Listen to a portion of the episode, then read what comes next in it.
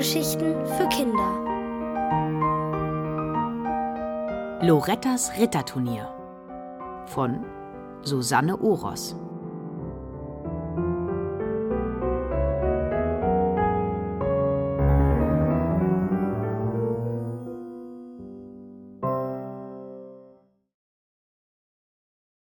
Ein Pferd namens Karotte.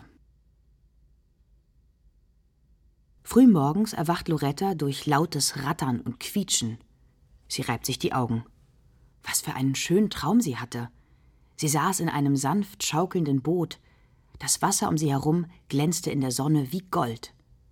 Schon wieder ertönt Quietschen, dann Hufgetrappel. Loretta lugt aus dem schmalen Fenster ihrer Kemenate. Im Burghof galoppiert Eitel Friedrich auf die Turnierpuppe zu. Seine Lanze erwischt den Schild, der an ihrem ausgestreckten Holzarm hängt.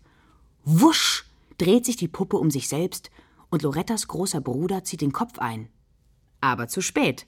Plonk erwischt ihn der Puppenarm am Helm. Du musst schneller in Deckung gehen, Friedi. Loretta lacht.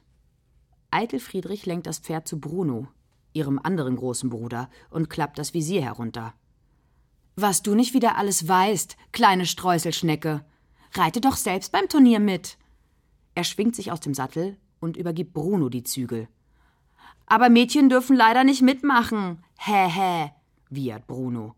Dann lässt er sich von Eitel Friedrich aufs Pferd hieven. Du hättest die Schweinshaxe gestern doch nicht allein aufessen sollen, feigst Loretta. Bist ja bloß neidisch, weil du nicht mitmachen darfst.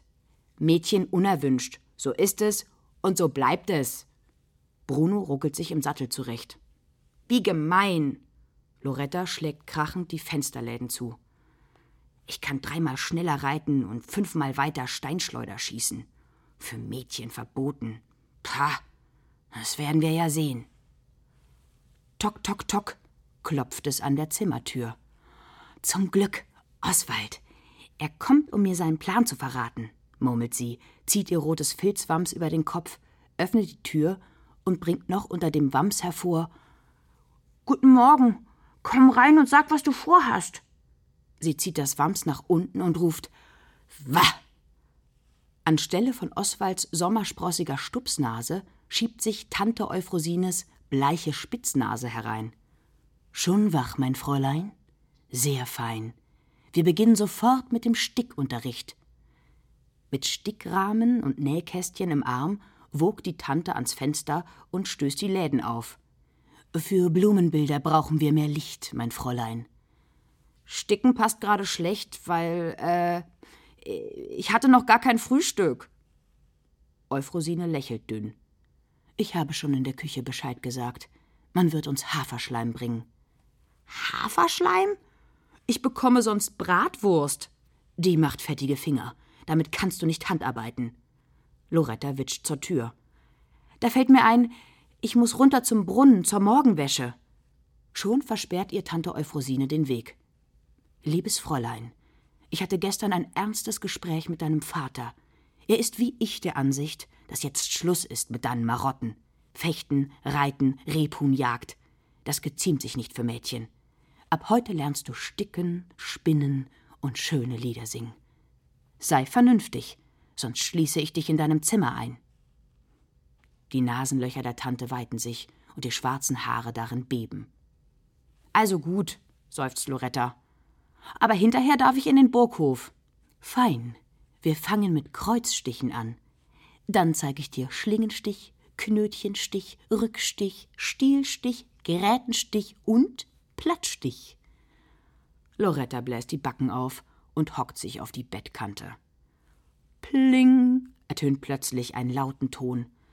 Gleich darauf schiebt sich Oswalds grüne Samtmütze durch die Tür und darunter sein sommersprossiges Gesicht. Gestatten, dass ich die Damen bei der Handarbeit mit Musik erfrische? Was für eine wunderbare Idee. Begeistert wedelt Tante Euphrosine mit dem Stickrahmen. Was will er uns denn singen? Oswald zwinkert Loretta zu und nimmt am Fenster Aufstellung. Ich spreche den Liedtext erst mal vor, dann kann man ihn besser mitsingen. Drüben im Stall wartet mein Pferd mit dem rostroten Fell. Für ein Turnierpferd recht klein, aber wendig und schnell. Auch Rüstung und Schild liegen bereit. Wir üben Reiten und Fechten. Schon drängt uns die Zeit. Loretta grinst. Oswald hat tatsächlich für alles gesorgt, damit sie am Turnier teilnehmen kann. Sie und Oswald singen das Lied und Tante Euphrosine summt ahnungslos mit. Loretta fädelt, sticht und stickt, was das Zeug hält. Sogar Margeriten und Röschenstiche sind dabei. Endlich darf sie mit Oswald in den Burghof. Im Stall läuft Loretta auf ein stolzes, braunes Turnierpferd zu. Lass mich raten, das ist es. Da muss ich dich leider enttäuschen, antwortet Oswald. Loretta fühlt eine warme, samtige Schnauze im Nacken und dreht sich um. Ein orangerotes Pferd mit struppigem Fell und puschligen Ohren nickt ihr zu. Das ist Karotte. Ich habe sie so genannt, weil sie so aussieht wie eine Möhre direkt vom Acker. Loretta zieht die Mundwinkel nach unten. Aber sie ist viel zu klein für ein Turnierpferd. Karotte bläht die Nüstern und wiehert, als hätte sie sie genau verstanden. Ich finde, du solltest Karotte eine Chance geben. Oswald legt zwei gefaltete Decken auf den Pferderücken und setzt den Sattel darauf. Damit wirkt ihr beide gleich viel größer. Damit Loretta auf ihrem Ausritt nicht erkannt wird, tauschen sie und Oswald die Kleider. Loretta zieht Oswalds Mütze tief in die Stirn. Sei vorsichtig.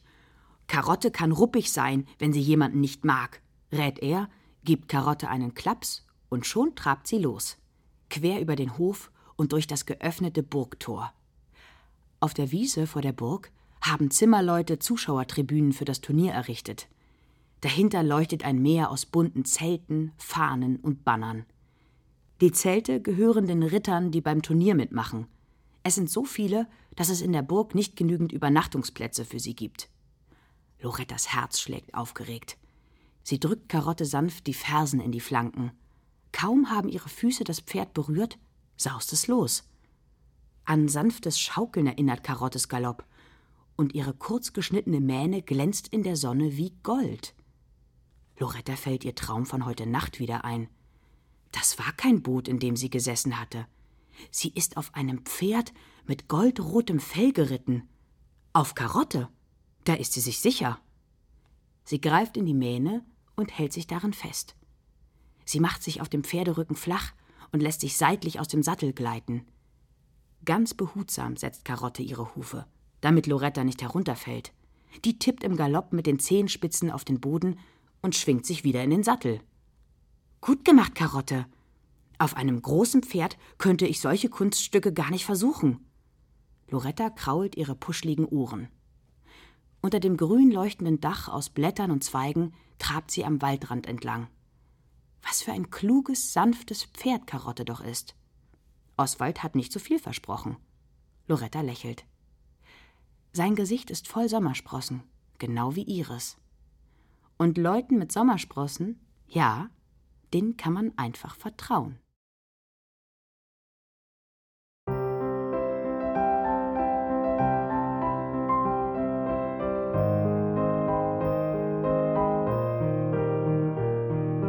Ihr hörtet Lorettas Ritterturnier von Susanne Oros.